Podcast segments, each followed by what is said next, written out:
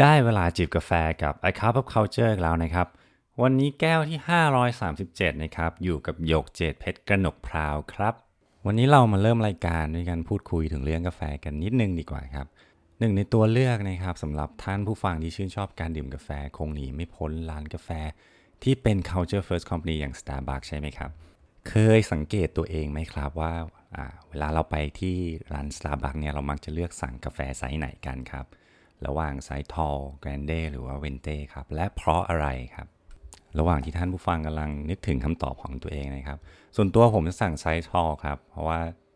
ผมกลัวนอนไม่หลับนะครับ ถ้าได้รับคาเฟอีนที่ที่เยอะเกินไปเนาะแต่คนส่วนใหญ่อาจจะไม่ได้คิดแบบนี้ครับ มีการศึกษานะครับใน 6 ประเทศนะครับ ผลออกมาว่าไซส์ Grande หรือว่าไซส์กลางเนี่ยนะครับ ได้รับความนิยมสูงสุดเลยนะครับ และถึงผู้ทำการศึกษาเนี่ยนะครับ จะลองเพิ่มปริมาณกาแฟในแต่ละไซส์นะครับ เพิ่มขึ้นไปอีก 2 ออนซ์เนี่ยนะครับ แปลว่าตอนนี้แก้วไซส์กลางหรือว่าไซส์ Grande เนี่ยมีปริมาณเท่ากาแฟเท่ากับไซส์ใหญ่เดิมแล้วนะครับ แต่ไซส์กลางก็ยังได้รับความนิยมสูงสุดอยู่ดีนะครับ ในเศรษฐศาสตร์พฤติกรรมเนี่ยเราเรียกปรากฏการณ์นี้ว่า the compromise effect นะครับ ก็คือผู้บริโภคเนี่ยนะครับมีแนวโน้มที่จะเลือกตรงกลาง หากมีตัวเลือกอื่นที่มีมูลค่าสูงกว่านั่นเองนะครับ และนี่ก็เป็นการเรียกน้ำย่อยนะครับ ก่อนที่เราจะเข้าสู่โลกของเศรษฐศาสตร์พฤติกรรมกันในวันนี้นะครับ เดี๋ยวผมจะชวนนะครับมาสำรวจกันว่า การทำความเข้าใจพฤติกรรมของมนุษย์เนี่ยนะครับ สามารถช่วยให้องค์กรนะครับเคลื่อนนะครับการเปลี่ยนแปลงที่ยั่งยืนและสร้างที่ทำงานที่มีประสิทธิภาพมากขึ้นได้อย่างไรครับแล้วเจ้าเศรษฐศาสตร์พฤติกรรมเนี่ยนะครับคืออะไรกันแน่นะครับ คือเศรษฐศาสตร์พฤติกรรมเนี่ยนะครับตระหนักว่าการเลือกของเราเนี่ยนะครับ มักได้รับอิทธิพลจากอารมณ์นะครับอคติและปัจจัยที่ไม่มีเหตุผลนะครับ โดยมีจุดมุ่งหมายนะครับ เพื่อที่จะทำความเข้าใจว่าเหตุใดเราจึงตัดสินใจแบบนั้นนะและมีวิธีใดนะครับที่เราจะผลักดันตัวเองไปสู่ทางเลือกที่ดีกว่านั่นเอง ทีนี้ครับเรามาพูดคุยถึงเรื่องวัฒนธรรมองค์กรกันดีกว่า นะครับแล้วความเข้าใจเศรษฐศาสตร์พฤติกรรมเนี่ยนะครับจะช่วยในการเปลี่ยนแปลงวัฒนธรรมองค์กรได้อย่างไรนะครับ หรือว่าจะมีส่วนช่วยในการลดแรงต้านได้อย่างไรวันนี้ผมชวนมาดู 4 ทฤษฎีครับและการประยุกต์ใช้เบื้องต้นกัน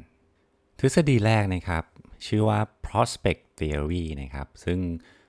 เป็นทฤษฎีที่รับรางวัล Nobel Prize เลยนะครับ ถูกพัฒนาโดยเรียกว่าปรมาจารย์ด้านเศรษฐศาสตร์พฤติกรรมนะครับ อย่างคุณ Daniel Kahneman นะครับ แล้วก็ คุณ Amos Tversky นะครับ ทั้งสองท่านนี้ก็มีหนังสือที่ดังๆออกมาหลายเล่มเหมือนกันนะครับ อย่าง Thinking Fast and Slow เนี่ยนะครับ ก็เป็นหนึ่งในหนังสือของคุณ Daniel Kahneman นะครับ ลองไปหากันอ่านได้นะครับ กลับมาที่ prospect theory นะครับ ทฤษฎีนี้นะครับช่วยให้เราเข้าใจว่าผู้คนตัดสินใจโดยพิจารณาจากความเสี่ยงที่รับรู้ได้อย่างไรนะครับขยายความเพิ่มก็คืออเมื่อต้องเผชิญกับทางเลือกนะครับ ระหว่างกำไรที่แน่นอน กับความเสี่ยงที่อาจจะเกิดขึ้นเนี่ยคนส่วนใหญ่มักจะเลือกกำไรที่แน่นอนนะครับ ยกตัวอย่างนะครับ ถ้าท่านผู้ฟังต้องเลือกนะครับ ระหว่างเงิน 20,000 บาทชัวร์เลยนะครับ เอากลับบ้านไปเลย หรือว่าผมให้ทอยเหรียญที่มีโอกาส 50-50 นะครับ ถ้าออกขัวท่านผู้ฟังรับไปเลย 40,000 บาทนะครับ ถ้าออกก้อยไม่ได้อะไรเลย ท่านผู้ฟังจะเลือกอะไรครับ ตามที่ทฤษฎีนี้กล่าวไว้นะครับ ว่าคนส่วนใหญ่มักจะไม่ค่อยชอบการเสี่ยงนะครับ แต่ว่า ชอบอะไรที่ชัวร์มากกว่า ดังนั้นการขับเคลื่อนในช่วงแรกๆเนี่ยนะครับ ไม่ว่าจะเป็นการสื่อสาร การส่งเสริมชุดพฤติกรรมหลักนะครับ หรือว่าจะเป็นการปรับเปลี่ยน policy บางอย่างเนี่ยนะครับ ควรที่จะมุ่งเน้นไปที่ผลประโยชน์ที่พนักงงานจะได้รับนะครับ เท่านี้นะครับเราก็จะสามารถดึงดูดกลุ่มที่เป็น early adopter นะครับเข้ามาเป็นพวกแล้วก็และเอาชนะแรงต้านทานได้ไม่ยากจนเกินไปครับ ถัดมาทฤษฎีที่2นะครับทฤษฎีนี้เรียกว่า bounded rationality นะครับ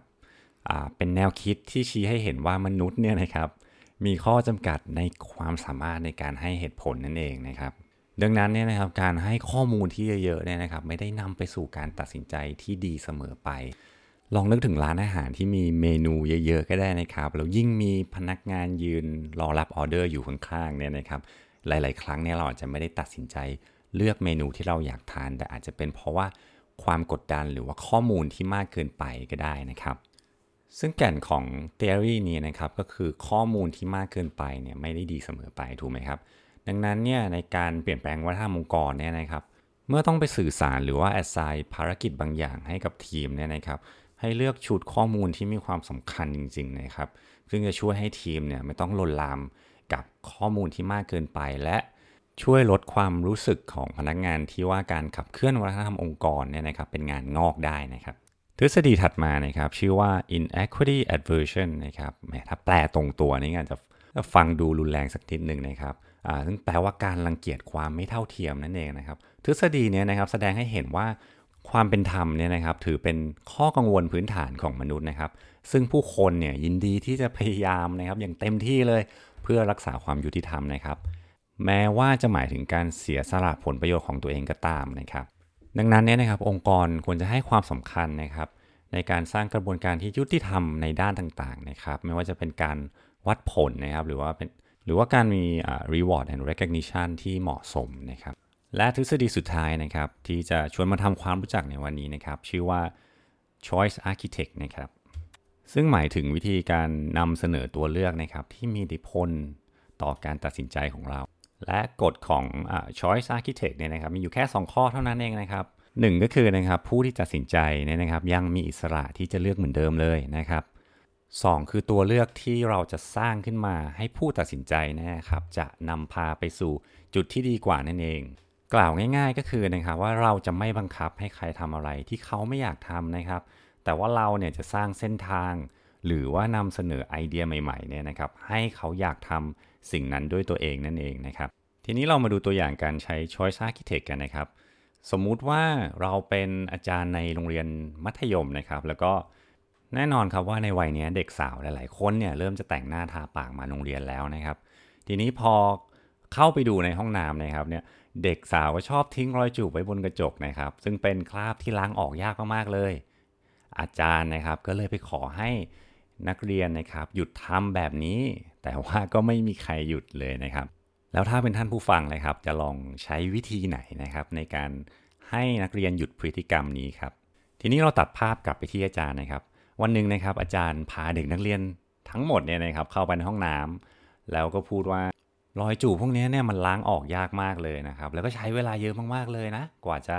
ลบรอยจูบบนกระจกเสร็จนะครับ อาจารย์นะครับก็ชวนพนักงานทำความสะอาดนะครับมาช่วยสาธิตวิธีทำความสะอาดกระจกที่มีรอยจูบของเรานักเรียนพวกนี้อยู่นะครับ โดยการจุ่มไม้ถูพื้นนะครับ สกปรกสกปรกเนี่ยไปที่ชักโครกนะครับ แล้วก็เอามาถูกระจกนะครับ และแน่นอนครับว่าหลังจากนั้นเนี่ยก็ไม่พบรอยลิปสติกบนกระจกอีกเลยนะครับ และอีกตัวอย่างนะครับที่น่ารักขึ้นมาหน่อยนะครับ ในโรงอาหารนะครับของบริษัทหนึ่งนะครับ เขาได้จัดวางของว่างเพื่อสุขภาพนะครับ ไว้ในระดับสายตานะครับ บนชั้นวางนะฮะในขณะที่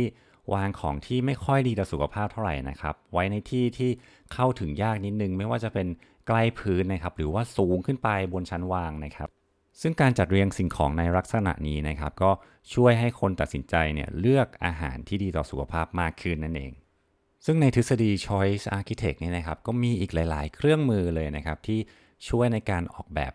ตัวเลือกนะครับเพื่อนำไปสู่ปลายทางที่ดีกว่า ซึ่งหนึ่งในเครื่องมือที่ทรงพลังมากเลยนะครับ เราเรียกว่า default นะครับ หรือว่าแปลเป็นไทยเนี่ยคือค่าเริ่มต้นนะครับ สมมุติว่าเราอยากจะส่งเสริมเรื่องของทีม collaboration หรือว่า feedback ในวัฒนธรรมองค์กรเนี่ยนะครับ เราก็สามารถที่จะตั้งค่าเริ่มต้นในแต่ละมีติ้งได้เลยนะครับ เช่น ก่อนที่จะเริ่มประชุมกันเนี่ยก็มีการเช็คอินกันสักนิดหนึ่งนะครับ